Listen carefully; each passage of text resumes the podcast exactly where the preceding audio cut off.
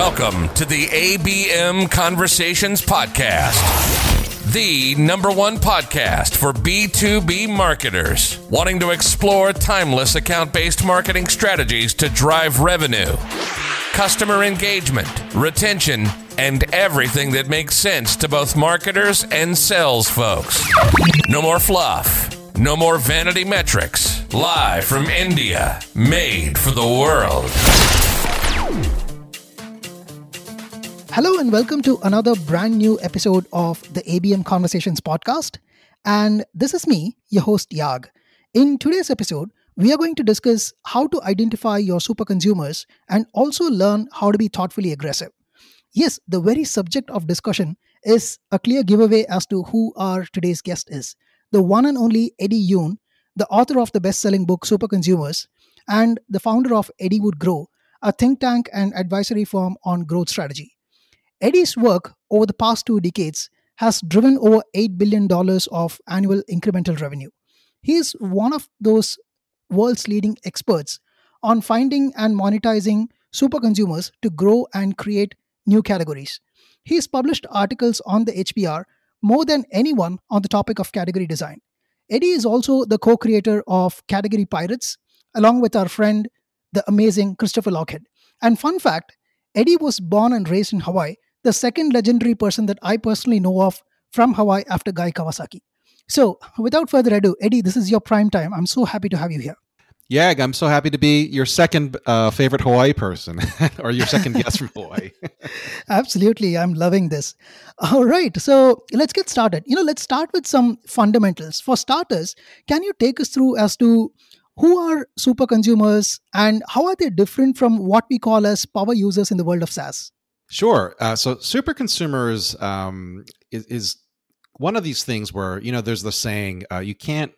Uh, you don't really know a topic well unless you can explain it simply. And I've I've been studying consumers and customers for 25 years, and you know this is my attempt to kind of boil everything about customers down to something very simple, which is uh, super consumers are people who care a lot and spend a lot, uh, both their time, money, and resources and reputation on a category.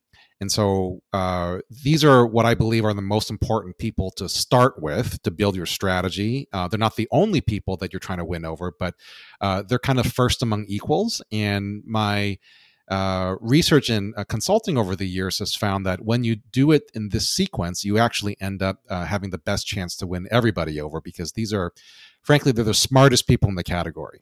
And so you asked a question about how they differ from power users within a SaaS um, yeah perspective. They, they do overlap for certain, for sure. Uh, and I would say that um, when it comes to power users, uh, what that usually for most companies, it means a power user of their software or a particular software.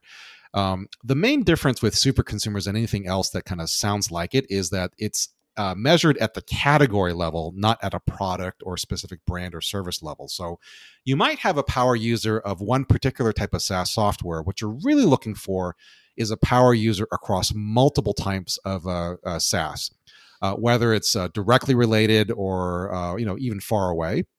What I find is that uh, the people who are power users across multiple uh, SaaS categories are going to be the most knowledgeable, right? They can tell you the good and the bad and the ugly uh, when they have tried all the different options that are out there, uh, because they just have that greater uh, wide angle lens than uh, most people do who are power users of one particular category or product, so to speak. Right, right. Absolutely love that. But once i identify say about 100 of my super consumers i can probably interview each and every one of them to understand their underlying whys and probably build my category based on that or probably sharpen my positioning or what have you. And that leads me to ask you this. Say in a typical b2b saas kind of a scenario how should one go about identifying their super consumers? Are there any specific cat, uh, characteristics or say parameters that one should look for Yes, absolutely. So, um, and and you know your your opening comment about um, the whole uh, finding, you know, a hundred of your your super consumers out there. The reality is y- you are looking for quality over quantity because um, the goal is not to just find out the whys, but the origin story. So I, I always say like, um, you know, uh, Disney has made you know over twenty billion dollars telling origin stories of superheroes uh, with their acquisition of Marvel. And what we're looking for is the same kind of thing: is that um, you know, uh, take B two B software or SaaS users as an example. You're not uh, born as a SaaS super consumer. Right? You, you, you, have to learn it somewhere along the way, right. and um, that's what I'm most interested in. Is um, how did you become uh, the super consumer that you are now? And you know, kind of walking through that origin story from the very first time that you, know maybe it's the first time you interacted with uh, SaaS or even uh, software of any sort of type from the very get go right? That that's kind of what I find to be the most interesting. Uh, some of it may go as far back as the origins of you know when you first use any kind of a software because um, what i'll tell you is that you see kind of these weak signals uh, early on and you know some of it's nature some of it's nurture for sure. But what you're looking for are the common trigger elements uh, and and uh, trigger events that got people to say huh if i invest more time money resources my reputation into getting good uh, about this particular software, then there's going to accrue some sort of benefit to me. And so, um, you know, I, I, I talk. I'll give you an example in, in, an analogous category. You had mentioned that I've written a lot for the Harvard Business Review. Yeah, um, having spoken to them, uh, they have super consumers, right? Because it's the most expensive business magazine out there. Uh, they also right. sell books. Uh, they have their digital website. They have uh, executive education. They have case studies that people buy. And when you kind of look at their super consumers, what you find is this common pattern of people who inevitably the trigger event was, I just got a new job or got promoted or given a big project of responsibility. And don't tell anyone, but I have no idea what I'm doing and I have to fake it until I make it. And HBR is the greatest way to figure out how to do that in the meantime, right? Your right. your back is against the wall. You are both excited and scared at the same time, and you really just need a turbo boost in terms of your knowledge about XYZ particular t- content area. And so they'll dive into the free content, but they end up spending quite a bit of money on either books and reading those books voraciously, consuming the podcasts, case studies uh, to the point where they get enough content expertise that they feel uh, confident to go out and try it. And then, um, lo and behold, when you think about somebody who's putting that much effort into learning, guess what? They're going to do a good job. They're going to do a great job, in fact. And then they end up being uh, very successful uh, at that particular role. And then what you'll find is that you follow uh, the trace of that story is that uh, the reason why they are super consumers with HBR is that not just because of the rational education that they got, they are emotionally invested that you know they knew uh, i was uh, up against the wall. It could have ended very poorly for me. But thanks to hbr i now uh, am have a career that i, I love and i'm, I'm enjoying uh, and it's it's thanks to the kind of helping hand and a friend that i had behind my back uh, who gave me advice along the way and they will be loyal to HBR for life and they will evangelize them in a way. And that that's the same kind of origin story that you're looking for from a SaaS perspective is like what was the trigger event, be it from a career, a job, a lifestyle even or life stage that got me to the point where like I have to push all my chips in the middle because this could make or break my career.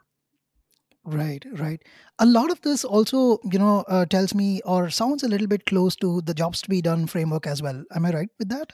Yes, it's it's very similar. And so one of the authors of uh, Competing Against Luck, Taddy Hall, is a good friend of mine, and uh, we had actually done quite a bit of collaboration on the intersection between jobs and uh, to be done in super consumers. And kind of what the conclusion that we both got to was, um, you know, in some respects, the average consumer has a job to be done for a product, brand, or service or whatnot. A super consumer, uh, they don't just have an average job; they have uh, what we would call uh, a quest. Right? It's it's not just a I'm hiring this uh, to do a certain uh, particular set of benefits that I need. It's um, we're on a mission together, and we're going to go take that castle, or you know, it's a good versus evil dynamic. Like the stakes are just elevated, right? And that um, the reason why that's important is that um, you know, in in, in in Taddy's, uh, you know, in the book, the famous example is the milkshake example, right? Is that, you know, uh, a certain uh, quick serve restaurant was trying to figure out why in the world are we selling all these milkshakes in the morning in the drive-through, and they figured out that uh, the job to be done was to relieve boredom in a long commute where people are driving, you know, ninety minutes one way and this and that, and that what what I what I often use that example is that that's the job to be done for the milkshake the super consumer, somebody who is crazy, got a crazy commute and is trying to maximize the most amount of time there, they're not just hiring the milkshake, they're hiring a whole team of categories to solve for something that is much more important than just that one particular job, right? The milkshake might be there to solve boredom. But what they're actually realizing is that my commute is a gift, not a curse and this is my time to educate myself. It's my time to veg out. It's my time to relax my you know it's my time to catch up. It's it's actually one of the things that i do uh, personally is that i'm not probably the best son that i should be and that i don't call my parents as much as i as i should. But when i'm in a long commute that's when i most often talk to my mom. You know i, I give right. her a call and it's i don't have distraction from the kids or this or that. And you know we have a wonderful time catching up and it's just a little bit easier which is ironic because you know a lot of parenting uh, occurs in the car right? You have your kids in the back seat and you're not actually looking at each other and it's not awkward and you have these surprising conversations and connections that emerge from there. So maybe it's not a surprise that i connect with my mom still uh, in the car as well too. But that, does that make sense as, as the distinction? Is that I, uh, I often find that supers um, are far better at articulating not only what the job to be done is, but what the broader quest is and what the team of categories that they're hiring uh, to complete that quest actually looks like. Yeah, absolutely. It makes a lot of sense. And I love your examples. You have a gift of examples, you know, that keeps on giving. I absolutely love this. Hmm. And uh, when I read about super consumers, a few things that piqued my interest was that I felt though a lot of what you shared in the book is geared towards the B2C space, uh, there are definitely a lot of things that can be adapted to B2B. For example, you talk about consumers falling into the category of rational and aspirational. Now, if you look at my category, like in SaaS, you know, most uh, sales discovery calls start with something like, hey, we are trying to solve for X, Y, and Z, and we are currently evaluating solutions. And throughout this discovery process, uh, though the prospect starts his or her journey with an aspiration for something, the buying process is often about comparing different solutions available. On the ground, the buying cycle seems to be more driven by rational aspects like feature parity or prospect being driven by price or fit driven or whatever so can you talk through about how does a brand switch from selling rationally to start appealing to aspirations and start winning big because to me you know when when i think about it selling to an aspiration in itself seems like a big aspiration Yes, it, it, absolutely is, and it's the right aspiration. Uh, uh, selling to aspiration is exactly the right aspiration that every B two B uh, software salesperson should have. And um, I, I, would say that the the way to think about it is that um, I actually find that um, my experience as a senior partner at the Cambridge Group, and you know, just kind of being a consultant for so many years, um, especially the more senior you get, the more business development, you know, is kind of part of your portfolio. Right. Like it's actually very analogous, in my opinion, to the whole SaaS sales cycle in the sense that. So how you get to the bridge from rational to aspirational? I'll, I'll use some examples from you know some of the b2b consulting work that i've done over the years but also uh, my own experience as a senior partner who you know has built clients over time is that um, the the the bridge to get there is uh, from rational to aspirational is emotional right? And that this is the whole key is that super consumers have an emotional investment in a category um, and that's how one of the another difference that you can tell. A power user might be a power user just because they have to, but they actually despise the category that they're working on. Right? um, right. You're looking for somebody who just gets a kick out of it, and they're you know they they like going to conferences. They and it's not just Machiavellian for a particular purpose. That they they truly just enjoy it. And so I, I always um, you know, joke about my, my, my example of stapler super consumers in the book, right? These are people that they shop the retail superstore, office superstore, even without a need to buy. Like, and that's what you're looking for is people who shop the category without actually looking for a reason to buy. And so, if uh, one of the things that you mentioned about most discussions are, you know, uh, you know, kind of product feature oriented, right. usually it's because there's an RFP, and if you're competing for an RFP, it, that's kind of not the place to pivot to an aspiration. I mean, sometimes you're already saying you're a commodity. Yeah, yeah, Yes, you're already saying that. So what what I often find is that um, you know you so usually when um, so I'll, I'll, go back to my consulting experience as I said. Um, I, I, almost never see an RFP at this stage. Right when I was first starting out as a as a new partner, um, RFPs were kind of how I you know that's kind of the lifeblood that you're looking for, and um, invariably uh, when you so the goal is actually ironically the the right type of customer to try to start aspirationally with is not the customer in an RFP process. It might be a customer that you've already sold to and you're trying to have a conversation with them about other things. It might be somebody that you know personally, but you're not actually trying to. There's not a request for a need, and so like uh, the the when I was um, evaluating partners to elect at the Cambridge Group, uh, there's a framework that I use that I was taught by uh, one of my mentors, Steve Carlotti, was a senior partner at McKinsey. It's a, the two four eight framework. And so, uh, what he would always say is like, regardless of a partner's performance in a given year, you looked at the health of the 248 pipeline, which was did every partner have, uh, or potential partner, have two live projects going on at any given time? Four kind of active proposals that they are have submitted or are working on, and more importantly, eight conversations with you know, people who could be buyers of consulting, but there's no particular need or reason to be talking to them. There's no RFP or any of that discussion. You're just having a conversation about stuff that you guys both enjoy. Not not necessarily about vacations and this and that, but conversations about the category. So this this is the reason why that is so important. That eight is where you really really want to start the aspirational discussion. The two uh, could also be, uh, but I'll, I'll walk through how all of this happens. It's the four uh, that's probably the weakest area to try to convert from a rational to an aspirational one because you, you know usually the problem is somewhat defined and you're just trying to respond to figure you know uh, can i meet that need through this process so let me, let me start with the two to start with so two um, these are already clients that you have. So for, in my world it was projects that were ongoing. You're trying to make sure that they go well and this and that. And um, usually in that scenario what i would say in a b2b software context is like you know these are people that you've already gotten to sign the contract. They're they're rocking and rolling.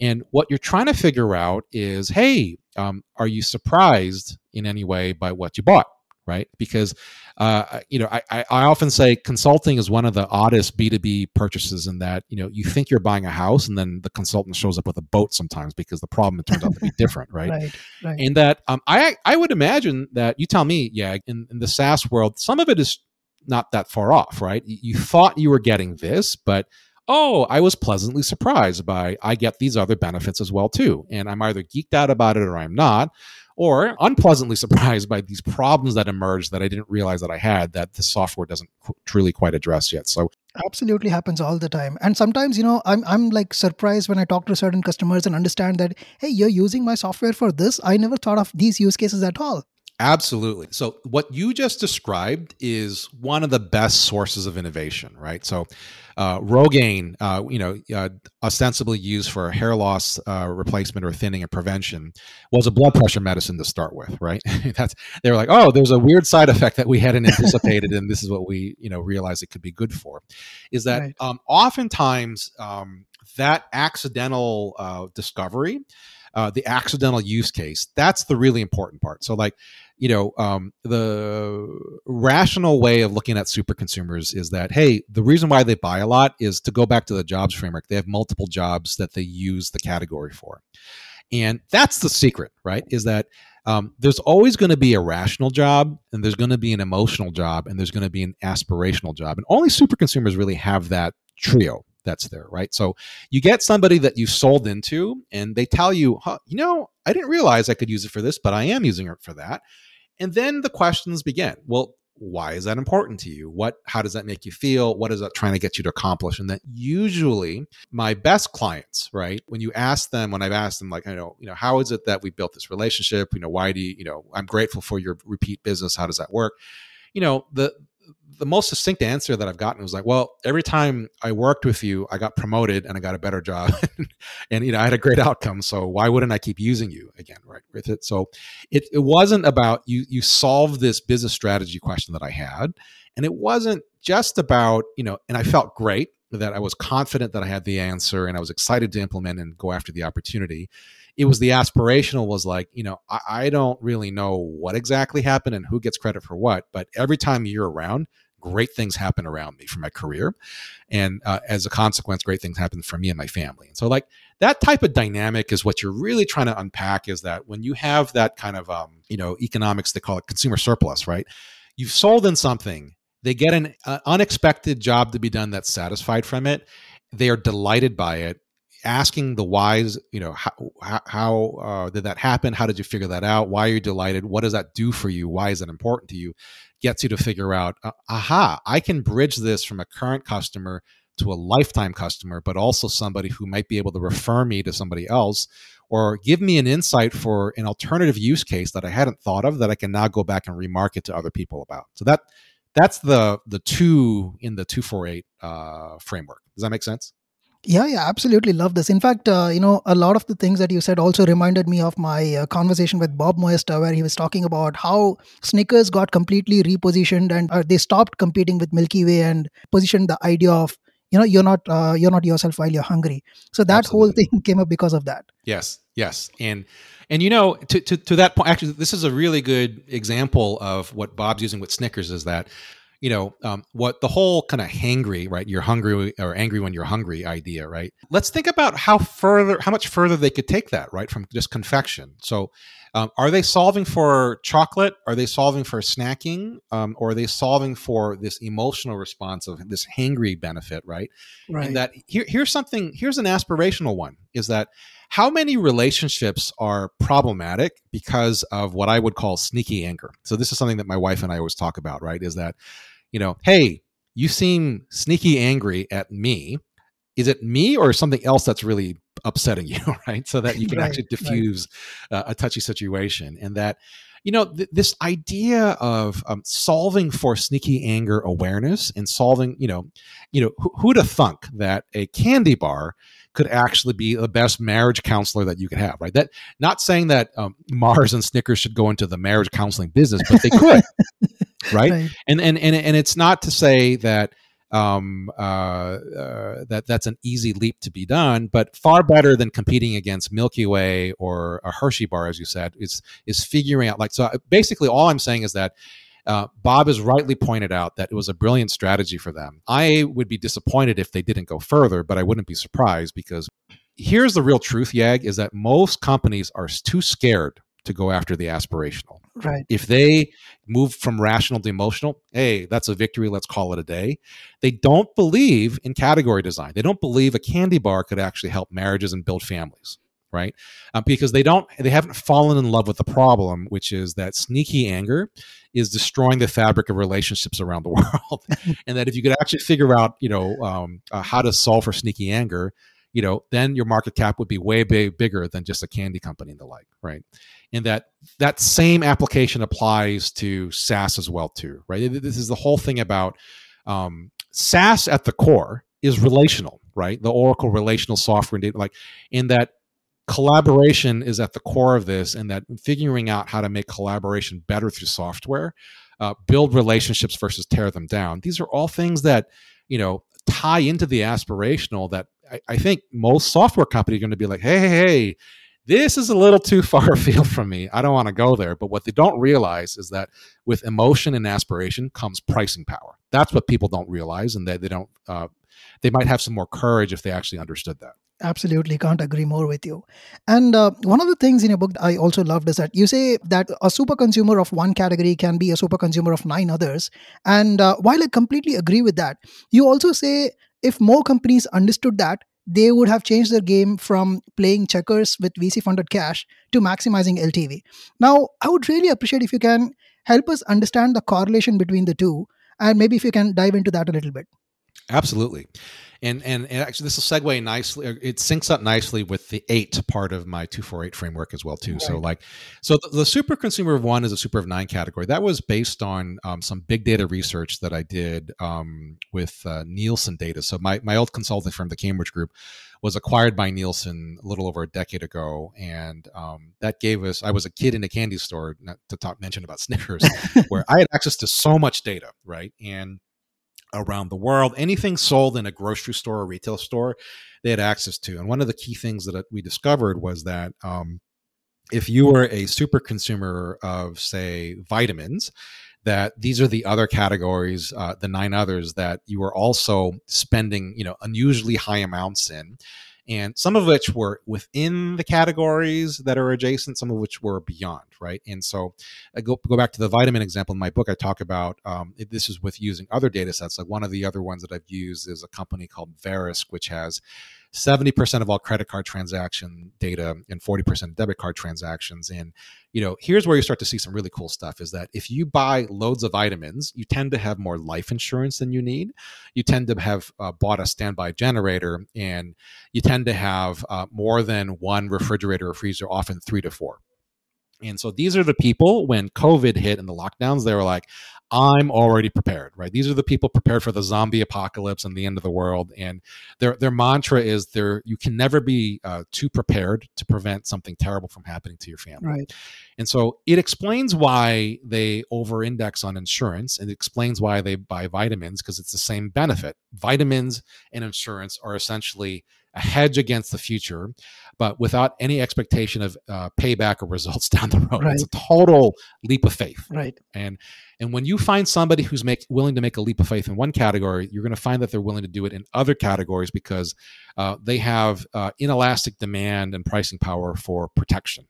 And so, how that applies to uh, the the SaaS category, right, is that uh, somebody who is a super consumer of SaaS so, um, uh, you know, I, will give you an example. Like, I, this is maybe a little too lowbrow for your your audience, but I love Microsoft Excel. I've always loved it, and ever since my consulting days, like, I, I just think it's not just a rational product for me. I, I actually think spreadsheets are beautiful, and you know, when when I uh, was progressing through my career, I would miss doing spreadsheets. I was like, oh, you know, like my favorite roles in, in, in my consulting career were analyst and senior partner. Like those are the most fun that I had. And so, like the idea of being a geek on, on, on spreadsheets meant that you were a geek of other visualization and software. It meant that you were a geek of, you know, other type of model building, uh, and it was it was is indicative of uh, a love for you know other types of programming other types of logic if then like it was very predictive of the type of uh, consulting and problem solving that i would do in my career which was you know um, uh, there's a there's a there's a feature in I'm, I'm sorry to go down this Excel rabbit hole. there's a feature in Excel called Goal Seek and Solver, right, where you can set up a complex equation um, and have uh, more than one open-ended uh, variable, and it do, it runs all the scenarios for what the what the answer could be. And so like that was predictive of the way that I solve for consulting as a senior partner, which was um, I don't need to know the answer. I just need to know what would need to be true for answer X to be true as well right? And that the um, part of my success as a senior partner was the ability to. I always say like the goal.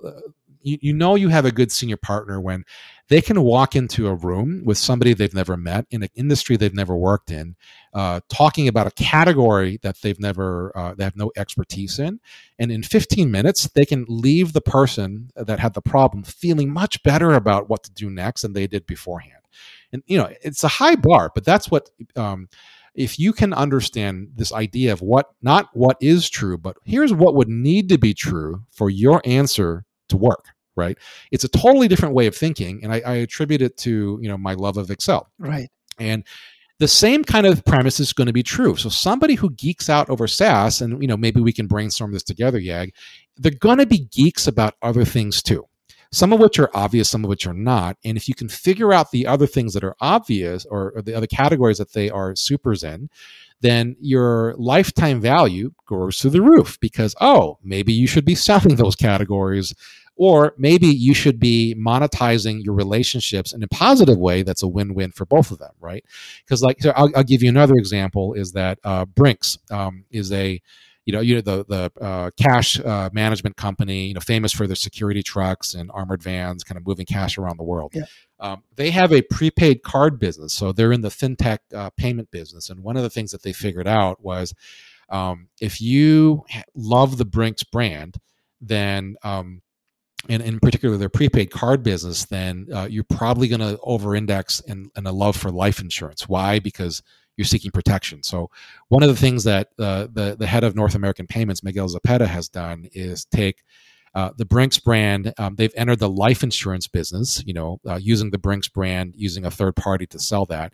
And uh, life insurance is an amazing business, by the way. Just it's a you know 600 uh, 700 billion dollars in the U.S.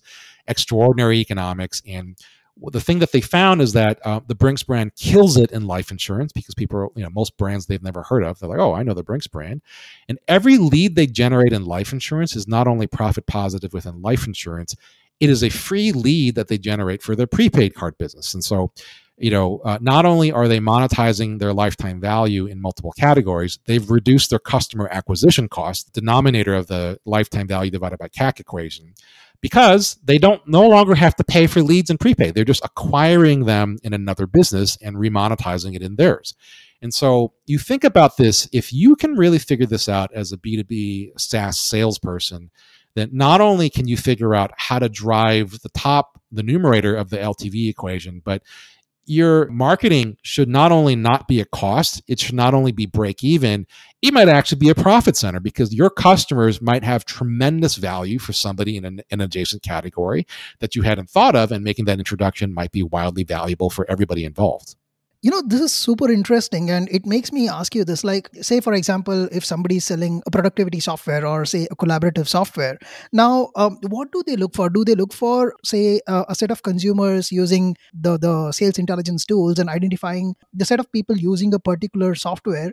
And that category of or that particular selection of those consumers should it be based on the kind of tools or should it be based on the emotional aspects? Like say the example that you gave in both the cases you were talking about people chose that product because they have a certain emotional value towards that. So do you go by emotion or do you go by why people buy that in terms of that particular use case that i'm going after Yes. So it, the answer is yes and yes. It's sequential. You start with the why they buy it in the first place, and then you go to the emotion. So, like, so take your productivity software example. So somebody's buying it presumably for rational reasons of it. You know, works great, works better than what I had before. Maybe it's a cheaper solution or it's a better economic thing, or whatever it is. But like, so there's you know, you ha- you have kind of um, pocket aces, so to speak, in a game of Texas Hold'em. They like your product then you're trying to figure out how do you feel about it. Why, or said differently, um, if you are a geek of productivity software, then the real question is, why do you care about productivity so much? Like, why is that important to you? And the, the answer might be I'm going to make up some stuff. You tell me if this resonates with any of your experiences. Is I value productivity because I value my time, and I value my time because we just had a baby and I need to do my work better, faster, so I can go home and relieve my partner or whatever, or spend time with the like. It might be a life event like that, or it might be, um, you know, what great debate of remote work versus back in the office. Um, I, you know, I was listening to your pod about introverts yeah. beforehand. I don't, you know, I'm an introvert, you know, and it might be i never want to go back to the office ever again be on a commute and you know these interactions they they, they cost me right. emotionally in my soul and therefore i need to make sure that remote work is always a possibility and therefore my productivity needs to be through the roof right? And that's why I care deeply about that. And so now you have two hooks. It might be, you know, so let's take the baby example. You just had a baby. That's why you care about productivity. Why is that important? Well, it might be an opportunity to tell the company, um, this is not just about productivity, it's about the war for talent, right? It's how do you solve for women in the workplace who have babies? Well, you know, maybe if you have the best set of productivity software, that makes you the most family work life balance friendly place to work, right? And that gives you access to a whole set of other talent that you might not have been able to get. Or it might be there's a whole set of younger consumers, millennials and Gen Zers who never want to come back into the office. And, you know, Christopher and uh, Nicholas Cole and I in our category pirates, we just wrote about native digitals versus native analogs. These are, you know, native digital people who value their virtual lives as much or more so than their real right. lives, right? And it might be a set of consumers or employees like that is like, you know, I value the productivity software because it allows me to, it ups the odds that I can do remote work because I value my virtual life more than my my pra- uh, real life now and that gives you a clue about other software you know ar software virtual reality things that create digital uh, services and experiences that they value that might help you win the war for talent that way right? So like this this whole question around productivity like why does that matter? Like, i'll give you one from my consulting experience in the b2b sure. side right was i was helping emerson electric uh, figure out how to sell smart uh, hvac systems so heating ventilation air, and uh, air conditioning systems right? And compressors and valves you might not think is sexy but like you know literally um, there's super consumers there that two types. One was um, uh, the real estate developer and finance executives that were they work for companies that could not figure out how to grow organically, so they grew by M and A. And these are people in charge of the facilities. And what drove them nuts is that you know, yeah, I might say I have a certain set of HVAC systems that I like, but we just acquired a company, and the way they set up their HVAC systems is totally stupid and irrational, and I hate it. And I, I don't know how it works. I have to put out fires, and it broke, and now I have to think about repairing it. But you know, I'd rather replace the whole HVAC system. Right. But I need to justify the cost, right? So, hey, salesperson, give me a total cost of ownership that looks like X, Y, and Z. I will give you here's what it needs to look like for the sale to go through and then you back into it and in, in effect here right what's happening is um, the rational thing to do is for the real estate person to say well let me do the cash flow friendly thing and spend it to repair but what they're saying is let me make a better long-term decision to replace the whole darn system, which is better for the company in the long run, but guess what? Better for me emotionally because my job is less crazy.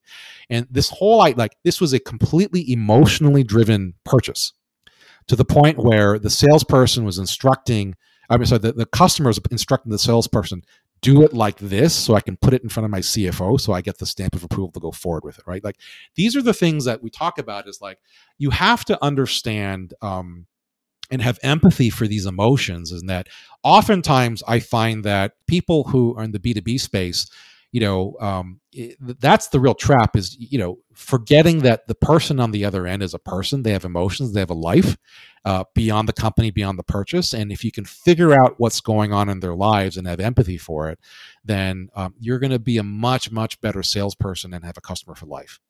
Absolutely. And I would love uh, such a customer who would come uh, and tell me that, hey, you know, do it this way so that the sales goes through. love that. Absolutely. And and you know, um, one of the things that uh, you keep talking about that also has stuck with me. Two of those phrases uh, from your verbiage are uh, thoughtfully aggressive and um, radically generous. Now, in my head, these two phrases are pretty adjacent. For example, when the pandemic hit and Eric Yuan said Zoom is free for all K 12 schools, I felt it was both thoughtfully aggressive as well as radically generous. So, would you mind uh, defining the two? Are they the same or are they like very close or adjacent? What do you think? Yes, the, the, I, I, find them to be yin and yang of, or, or, you know the the the cartoons that have your little devil uh, on your shoulder and the yeah. angel on the side. Like you need both, right? Because yeah. it, it and, and it's something that I find that most uh, people are they, they tend towards one or the other. Like the one of them makes them feel more comfortable being aggressive, uh, but without the thoughtfulness part of it, and then or they're generous without being radically generous. And so let, let me unpack both of those individually and see how and show you how they come together. So you and I probably get loads of you know random LinkedIn spam requests for people that we don't know who are asking for them. That, those are people you know the modern day you know, um, cold callers are, you know, that's just aggressive for aggressive sake. Slapping. The, yeah. The, yeah, yeah, exactly. And it's not thoughtful at all. Yeah. And um, the thoughtfulness comes in um, as important as like, you know, you can be aggressive with people um, if you're thoughtful about it in the sense that thoughtful meaning literally I've given thought to who you are, what you're trying to accomplish and um, you know if if like let's say yeah you and i didn't know each other and you had a sickness and i had the cure for it there is a scenario in which i approach you in such a harassing way that you reject the cure and that you know that doesn't accomplish any good for anybody. Right. Um, and there's a scenario where i'm too scared to because i don't know you or this and that where i don't even approach you. That's terrible as well. But you know there's ways for people who have no relationship if you're thoughtful about the approach and why you are trying to be aggressive you know it, all, all the usual things about a win-win blah blah blah right? That um, you might be able to say look you are welcome to ignore me and i'm sorry to interrupt your personal space and your private life here but this is how i discovered that you might have a problem that i have a solution for I would love to be able to tell you about it if you're open to it, right? So like this, this whole idea of thoughtfully aggressive, like, you know, it's it's one thing to be aggressive with an offer and an ask like that if it's for five minutes of your time. It's another thing to say, well, give me 50 minutes of your time from the get go, right? Like this right. this whole idea of bite sized things. And so like um I'll, I'll, go back to my consulting example, right? Like, I can't walk up to somebody and say, "Hey, um, I have a seven-figure project for you, and I, I think it'll be a great." Like, that's too much, right? But one of the things that I always say is like, I, I try to make sure that every activity that I do is a high ROI you know, if I have a seven figure consulting assignment, you know, my client needs to make eight to nine figures coming out of it. If, you know, if it's something in between, then, you know, obviously the 10, 100x applies. But one of the things I'm pretty thoughtfully aggressive about is like, you know, if I see somebody with a problem that I think I can help with, is I'll make the offer. Hey, you don't know me. My understanding is you have this issue. Um, I would like to offer you a, a one page paper that I'd like to write that explains my, how I see your problem and how a potential solution might be. It's free. You know, no problem if you say no. And it's it's aggressive, right? Because you don't know me, and you know I want you know who who wants to be put given stuff to read. You know, you, we're all busy enough as it is, right? But it's a one pager. It's like oh, you know, it's it's enough meat to be relevant and weighty, but not so overwhelming that it's going to take up a lot of time. Um, right. And uh, you know, and people are good people in general, right? That there's a, there's a goodness in like you don't want to take something from somebody that's going to take them, you know, days and weeks of time because then you'll feel obligated. A one pager sounds like, oh, it's I can it's bite sized and it won't be that much effort for that other person, so no skin off of them those. and I don't owe them anything, and so I might say yes because it's free. And uh, what I, I, say that's a high ROI activity because it doesn't cost you much money or time or any you know emotion, and you might get a great return out of it. But because it costs you very little, um, the ROI is certain, right? So like that that's what I mean by the thoughtfully aggressive part. Like be aggressive in a way that it can be accepted with you know uh, without obligation or other unintended consequences. Now on the flip side, uh, radically generous is you know this is probably you, you know this well as a, you know from asian cultures right generosity is is I, I just in general find this is not judgmental but it, it's just generally more prevalent because asian cu- cultures are much more about the community and the group than the individual. Western right. culture is much more about the latter, right? Yeah. And so generosity is kind of well understood. You're generous with your parents. Your parents are generous to you. You're generous with your family. There's an obligation that occurs when people ask with that. So like, but you know, as as people who live in both uh, Western and Eastern cultures, like, you know, generosity can be draining right? Like we all know what that's like to be generous to somebody who doesn't reciprocate. Right, taken for a ride. Yeah. Yeah, yeah. And so um, the the goal is to figure out um, when I say radically generous, um, it, what what we mean by that is really um, how are you generous in a way the the radical modifier is so important where it is an overwhelming amount of generosity. So it's not like you know, hey, uh, yeah, yeah, like I, am going to give you a half empty bottle of beer that I didn't finish. Like that's not really generous, right? but but I, I, give you something that you're like, wow, that really bowled me over that I that you would do that, but in a way that it's sustainable, that it doesn't cost you that much, so that you don't burn out on generosity. Because that, that's the real problem is that generosity, when done improperly, turns into resentment, and that destroys relationships and business as well too, right? right. So this is the trick. I, I, always label it as the Costco sample, right? So when you know, I think they're bringing it back is, is that um, there are people who go to Costco and they don't buy anything and they just would eat all the samples and leave, right? Those people exist. So you have to take that risk, but um, the Costco sample is what, what what I believe about it is is um, you believe what you are offering is so great that a sample is good enough to convert people and that you know yeah you might get some people who take advantage of you but the overwhelming people well you'll be like wow this is awesome give me more of that and i'll pay for it uh, but the the radical part of it is like um, hey there's there's plenty where that came from right?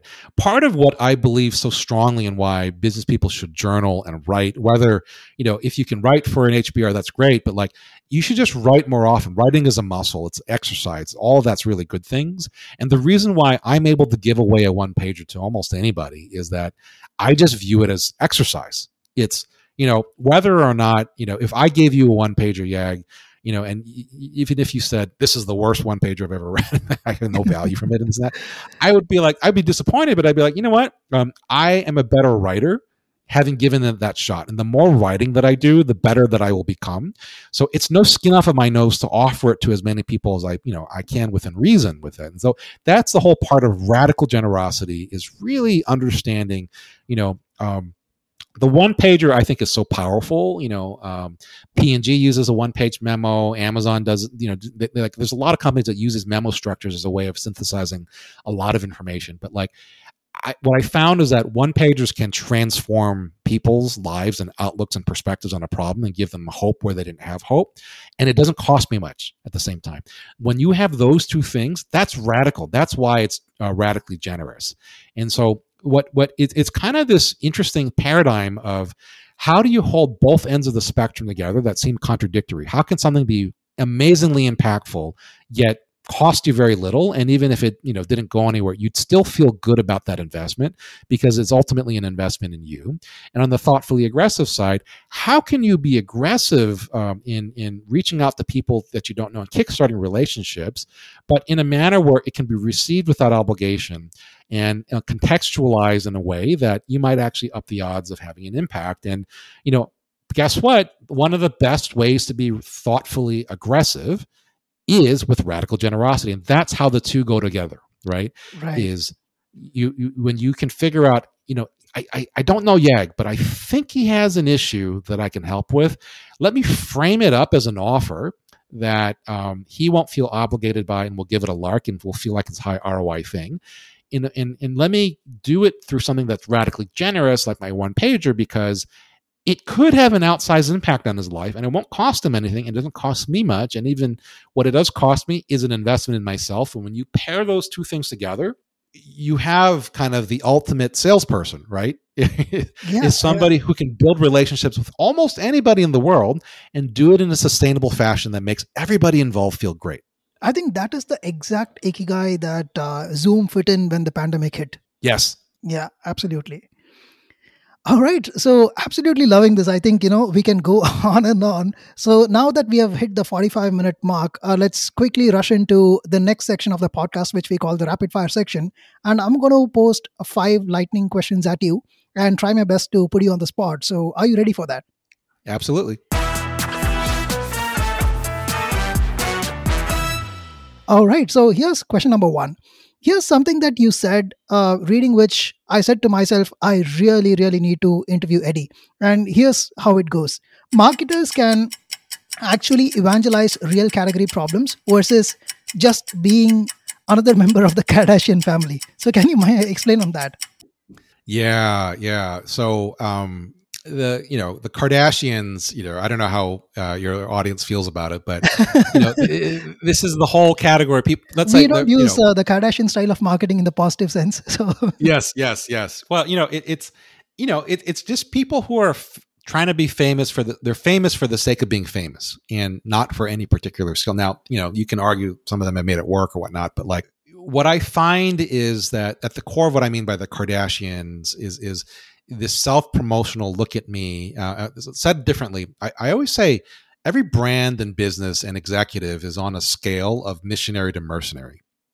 And most brands are mercenaries. That that's been my general experience is that yeah, they'll talk about stuff that is beneficial for you, but they're really you know it benefits them. Like uh, one way of describing it, you know, yeah, there are people that you meet where you always like, wow, you know, I I always feel like I get more out of that interaction than they took away, and you'll Right. meet with those people forever. right. And then there are the people who are like, what just happened there? I just feel drained. they just took and took and took and never really reciprocated. Right. And that's how I think most customers feel about brands that they buy from is that you're just here to take from me. Um, maybe if I get something out of it, it's an accident on the way to your own mercenary goals, right? right.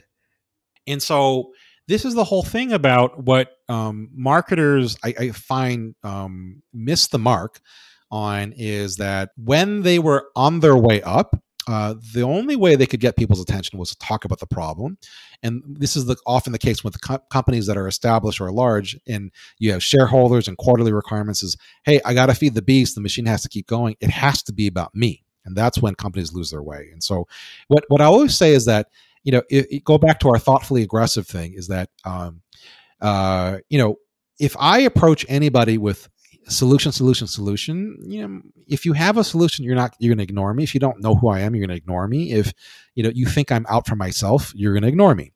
But if I talk about the problem and I fall in love with the problem and I just say, you know what, don't you just wish b2b software was you know was different? It was like if it wasn't for for this problem it would be blah blah blah.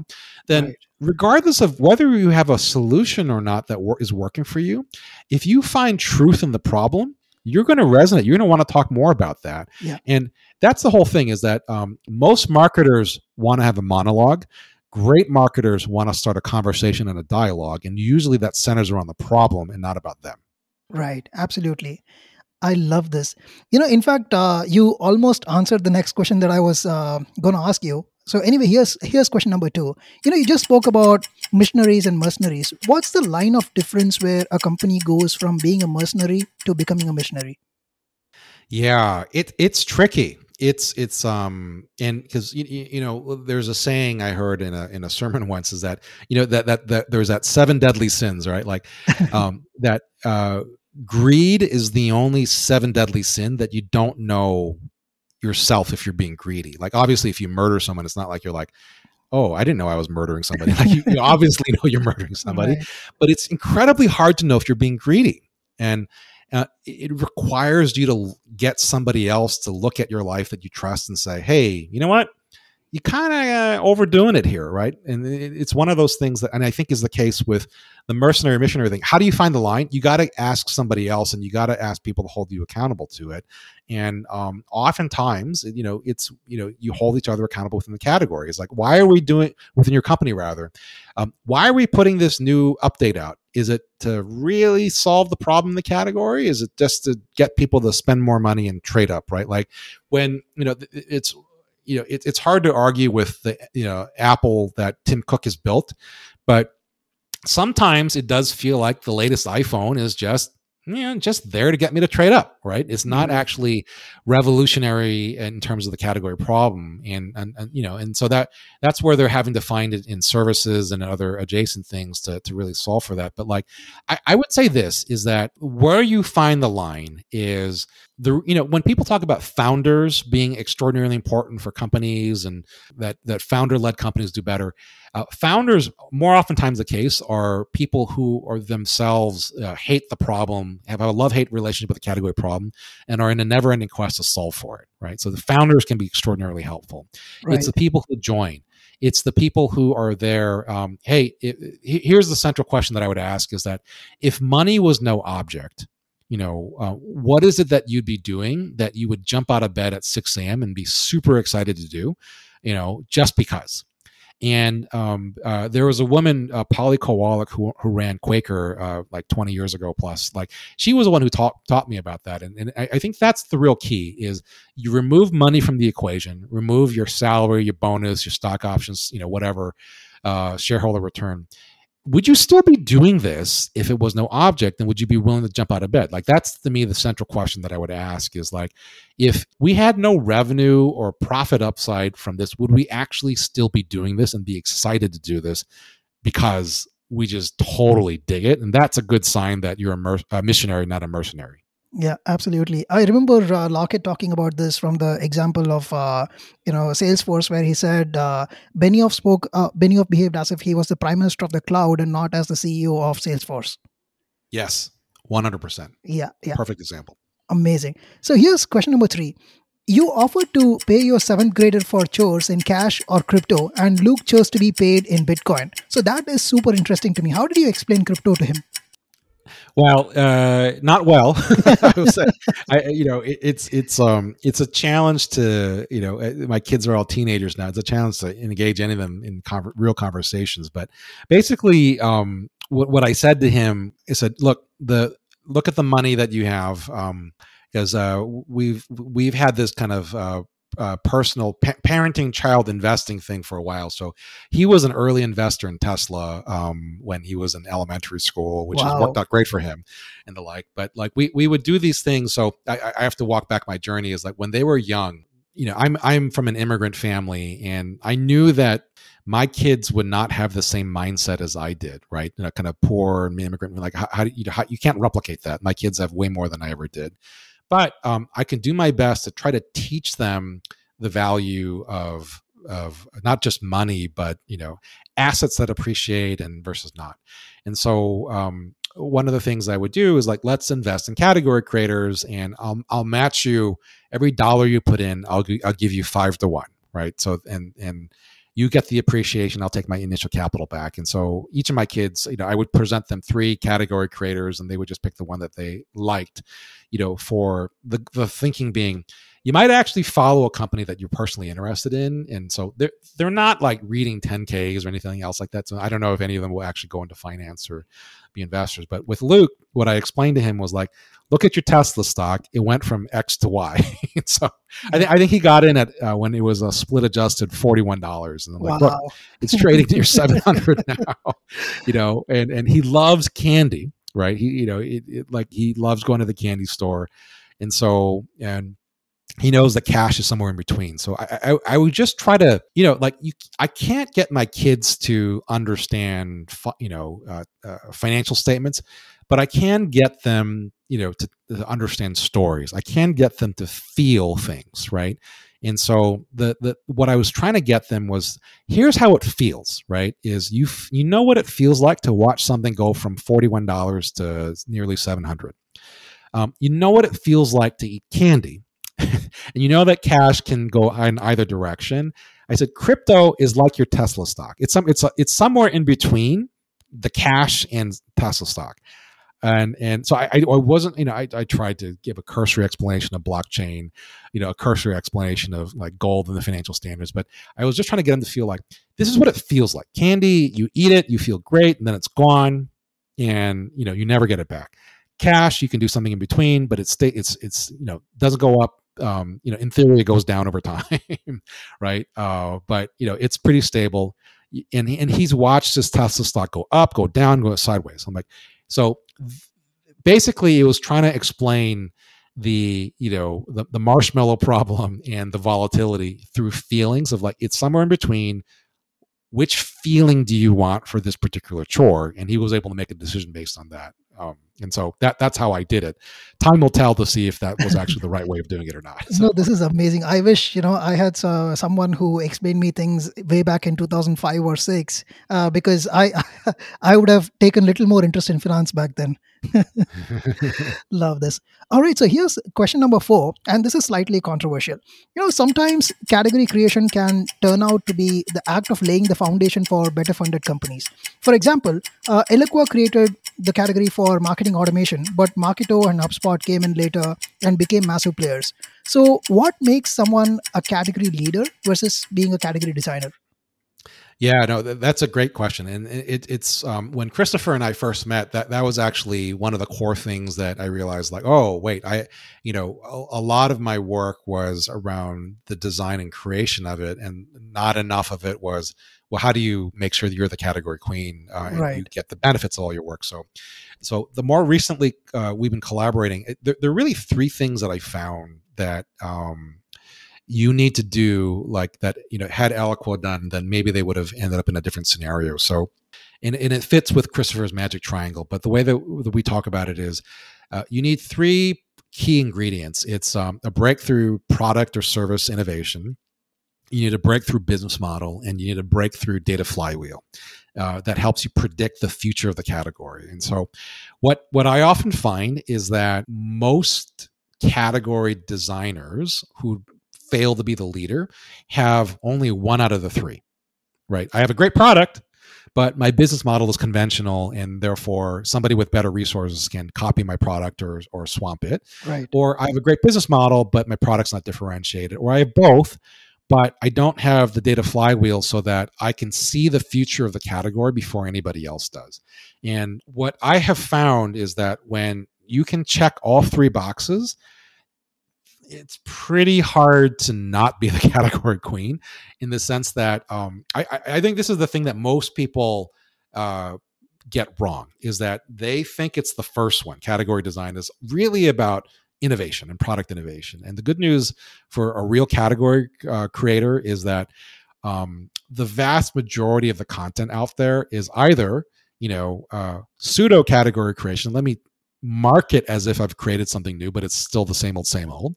Um, right. Creating a great product that we're super proud of the tech with, but you know, uh, we make money the exact same way as everybody else.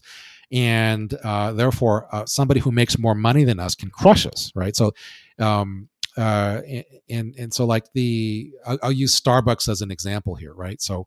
Starbucks, um, you know, one of the great category creators in that um, they, they, people think of them as a coffee company. I think of them as a uh, milk company disguised as a coffee company because they sell much more milk than they actually do coffee. like, right? They, you, know, right. you think about what you pay for in a coffee drink, right? It's like, yeah, they're charging you for that tiny shot of espresso and the premium coffee that's there, but it's the same old milk that they use for everything else. That's you know comprising the eighty percent of the volume of the thing there. So, right.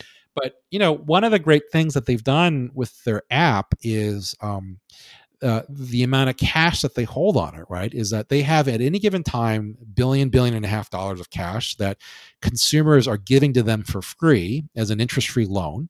Uh, it becomes negative working capital that they can use in a variety of different means. And I think, uh, I think probably they, have stopped reporting it as, as concretely, but like, um, I think in a recent year, they made about $140 million of margin, both based off the float uh, of managing the interest off the interest-free loan that consumers gave them, but also because of breakage. So, you know, in the gift card land, you know, you buy a gift card, a lot of it doesn't get used, and after some period of time when it's unused, you get to claim it as revenue.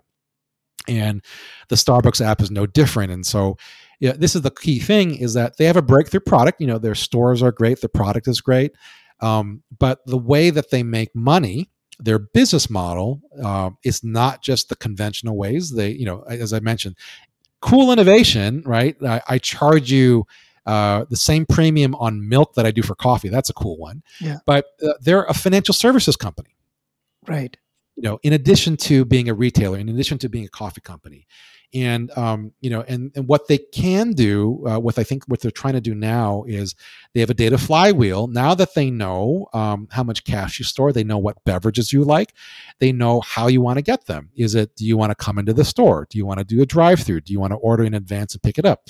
All of that stuff is incredible information that helps them design the future of stores and that um, I, I, often say that that Starbucks is an incredible canary in the coal mine I have a client where they realized that in a particular zip code, when the number of Starbucks within a zip code crossed from three or less to four plus, that it was a great time for them to invest in their category right there. Like, you know, Starbucks as a company throws off an immense amount of data, both that they use internally, but other people can use. But this is the thing that I find that most companies, not only, you know, not just B2B software companies, don't realize is that you have to have a differentiated offer ideally you make money in more than the conventional way and in different ways than other people make money and you capture data in a different way but also data that is not just data for data's sake. Most big data exercises are a lot of navel gazing but it's predictive of where the category is going. That's what you're really trying to figure out and if you know where the future is you make money differently and you have a differentiated offer then it's almost impossible for somebody else to catch up to you Absolutely, can't agree more. And the example is mind blowing. I, I absolutely love this. And um, you also laid the foundation for my final rapid fire question. So here it comes. You know, most statistical numbers that we come across are normalized, but you say that um, spikes in the data are where the good stuff is. So can you explain what that means? Oh yes, uh, my my two the words in business that I hate the most are national average. Like I, I just despise that. Right? And and and it and it's the you know it's all the nooks and crannies in the data that are so so exciting to me. And so you know an, an average you know it's helpful right? But it, it's basically a dumbed down version of what's actually going on.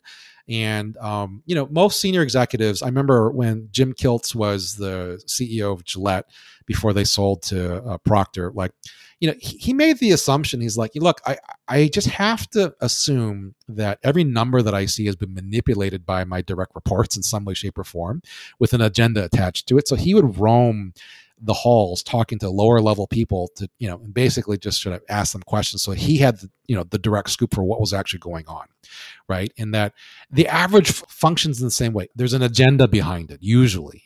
Yeah, yeah skewed towards an outcome. Yeah Absolutely. And what you're really looking for is not reversion to the mean. It's, well, where are my supers and what's going on there? And the supers are in the spikes. And then where are the non-consumers or the light consumers, those are in the valleys. And what you're trying to figure out is how can my supers become evangelists for the people who aren't buying? And and how do I get that that particular flywheel to work? And that um, the you know example that I give is like one of my favorite analyses to look at is per capita consumption by zip code. I mentioned the zip code thing yeah, earlier, yeah. right? So I'm from uh, born and raised in Hawaii. Hawaii is the uh, highest uh, state uh, per capita consumption of spam. so, oh, I didn't know that. You know, yes, yes, and and Korea is one of the highest countries per capita consumption for spam. So as a Korean American from Hawaii, like I have a double whammy there. And um, you know, the question becomes, why is that the case? When when you look at that data anomaly, you're like, well, okay. Um, both have a military presence you know both had long ship, shipping times for, you know w- from a food perspective with hawaii not its own food source and korea from the from the korean war had a problem there high degree of asians and you know savory salty food and the like there and so uh, now you have the ingredients for if i can find a place in not hawaii or korea that has a large military presence you know um, you know, uh, kind of a, a food desert uh, esque like quality in a high degree of Asians, then I'm going to find a place that I can sell a lot of spam, right? Even if they don't buy it right now. And that's what you're really looking for. It's the same kind of a thing as if you just have an average, you there's no story there, right? Because you've amalgamated everybody's story into one. When you have spikes and peaks and valleys, there's a story there. And the goal is to figure out why is that the case there? Um, what are the uh, primordial ingredients that drive and create the demand? And can I replicate it somewhere else? It's the very essence of the scientific process, right? As I look for an anomaly, I form a hypothesis and I try to test and see if I can uh, replicate it elsewhere. Um, when you have average, then you have average thinking. When you have anomalies, then you have asynchronous and uh, anomalous insights that drive uh, extraordinary growth. Right. Absolutely love this. And uh, this is so amazing. You know, uh, we have almost uh, spoken for more than an hour and covered so much of information. I'm absolutely loving this. But before I thank you and let you go, I want to ask you one more question. Um, like, is there a parting message that you would like to share with our audience? I would say um, your whole uh, question around being thoughtfully aggressive and radically generous. I, I would say, you know, those if you can really understand how each of those work in at the individual level and how they work together, I guarantee you you'll be successful in whatever venture you do. Right? Um, it, it's the it, that was kind of my conclusion of when I was a senior partner, how would I know somebody was going to be a great partner? There are people who are thoughtfully aggressive and radically generous. And those are the people who are amazing uh, consultant partners. And um, I think it's, but, you know, true of any uh, uh, profession, field, profit, nonprofit. So I, my hope is that people really take that to heart. And what I would say is that you know our version, as you talk to Christopher, our you know category pirate substack that we're doing now is really all about that. Is what we're trying to do is figure out how to take everything that we've learned collectively over the years around business and category creation and design and put them in a format where we can be thoughtfully aggressive where there's a free product and a paid product but also you know radically generous. Like we put some of our best stuff out there for free. And we, we put the content that we were writing for a book out there for free when we promote it because our basic premise is um, we are in love with category design and, and, and, and, the problem that most businesses have. And we have thoughts about that. And we can't really test our thinking unless we put it out there and let other people react to it and try it out there in the marketplace.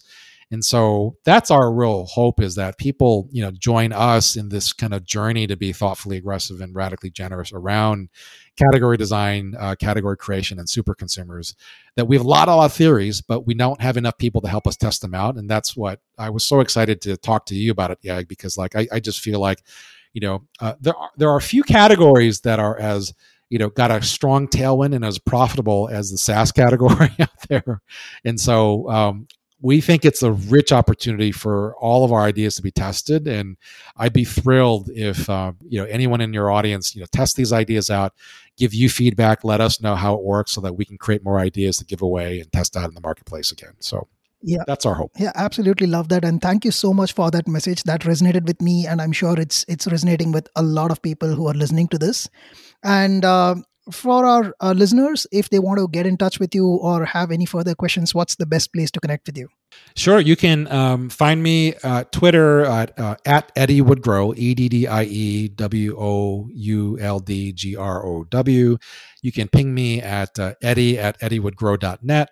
Uh, or you know, as we you know, we want to be thoughtfully aggressive and radically generous. Um, you'll see all of our thinking on LinkedIn and or our category pirates substack um, and you know reach out to us via social or via email and we'd be glad to you know hook you up with a free trial because you're one of yag's listeners and we want to be generous that way too so.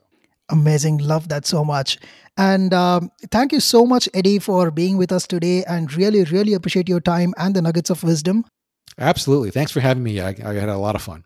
Right. So for the listeners of the podcast that's that from us in this episode and we'll connect with you the next time with another topic and another guest. Until then, this is bye from me, Yag. Have a good day and take care. Thanks for listening to the ABM Conversations Podcast. Make sure you subscribe and share your comments with us. We're constantly looking for your feedback, thoughts, and suggestions to make the show more relevant to you.